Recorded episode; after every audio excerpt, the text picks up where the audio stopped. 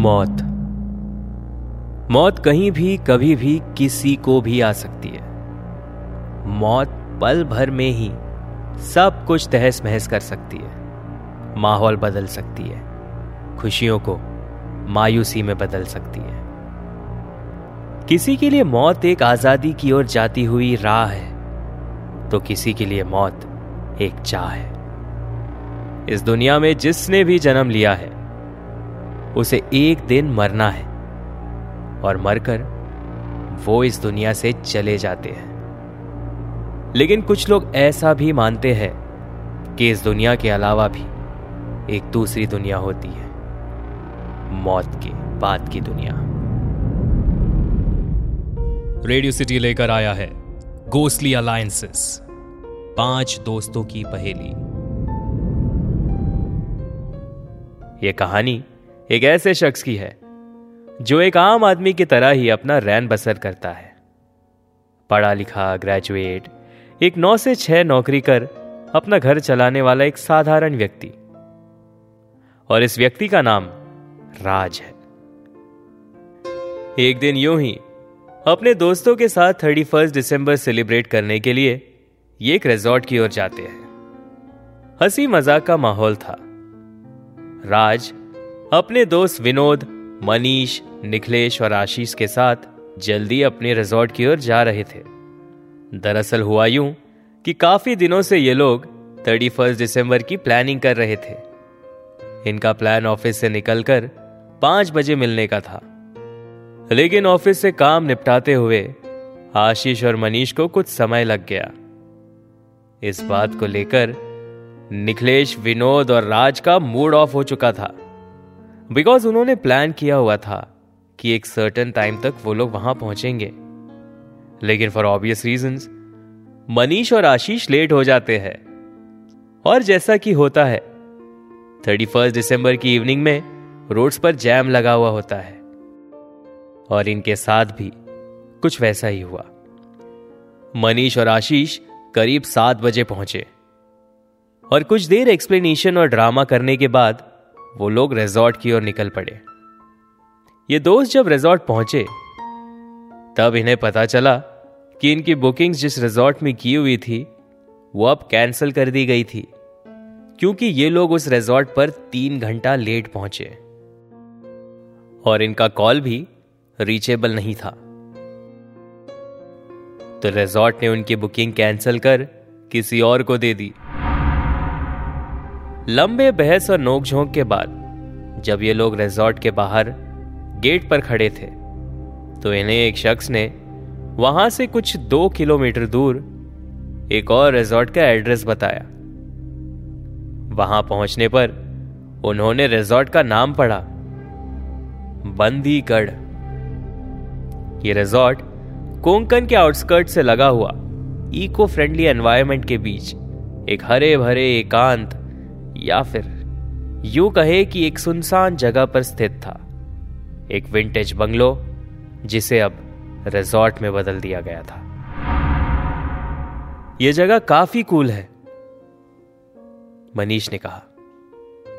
Cool इस खंडर में क्या अच्छा लगा? आशीष ने पूछा। मेरा मतलब था कि यह जगह बहुत ठंडी है, मनीष ने जवाब दिया। तो और क्या एक्सपेक्ट कर रहे थे तुम लोग? जब पहले से ही बोला हुआ था कि हमें पाँच बजे निकलना है, विनोद ने बीच में टोका।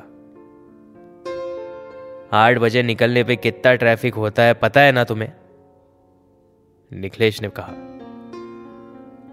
मनीष ने जवाब देते हुए कहा, मैं कौन सा जानबूझकर लेट आया? लास्ट मोमेंट पे एक अर्जेंट मीटिंग थी यार। निखिलेश ने बीच में टोका हाँ। जैसे तुम लोग के पास ही दुनिया भर का काम है ना? हम तो यहाँ वेले बैठे। इसी बीच विनोद आशीष से कहता है, आशीष, तुझे कोई रीजंस देना है? जवाब में आशीष ने कहा रीजंस देकर कोई फ़ायदा होगा क्या? तुम लोग बस सुनाने में लगे हो। जल्दी से चेक इन करो। पैक बनाते I think he is right time waste मत करो। और मूड बनाते चलो, राज ने कहा। सब लोग उस रिजॉर्ट में एंटर होते हैं और उन्हें उस रिजॉर्ट में कुछ ज़्यादा ही ठंड महसूस होती है। यहाँ कुछ ज़्यादा ही ठंड है। या फिर सिर्फ़ मुझे ही ठंड लग रही है? निखिलेश ने पूछा। हाँ यार, अचानक से कुछ ज़्यादा ही ठंड फील हो रही है, राज ने कहा। हेलो हेलो कोई है यहाँ? मनीष ने आवाज़ लगाई। इतने में रिसेप्शनिस्ट वहाँ पर भागता हुआ आया। जी सर, बोलिए।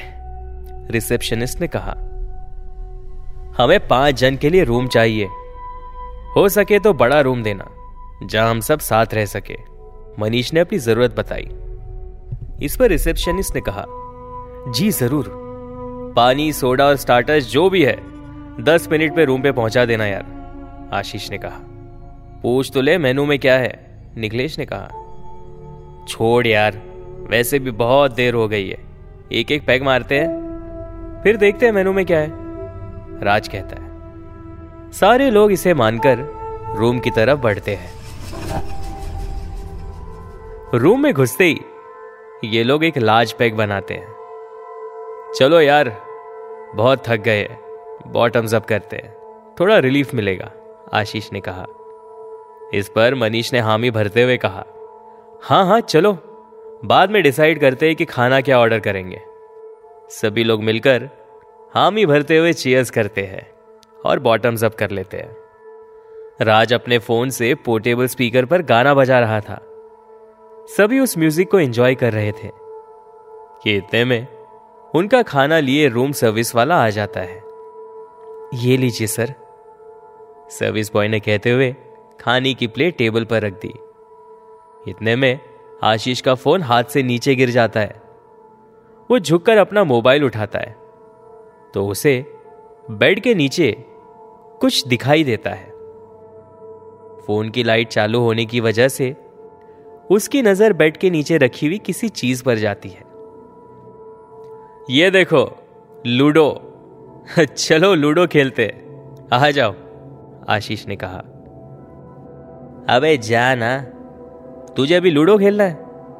निखिलेश ने कहा। इतने में मनीष उसे देखकर कहता है, कुछ अजीब सा है ये लूडो।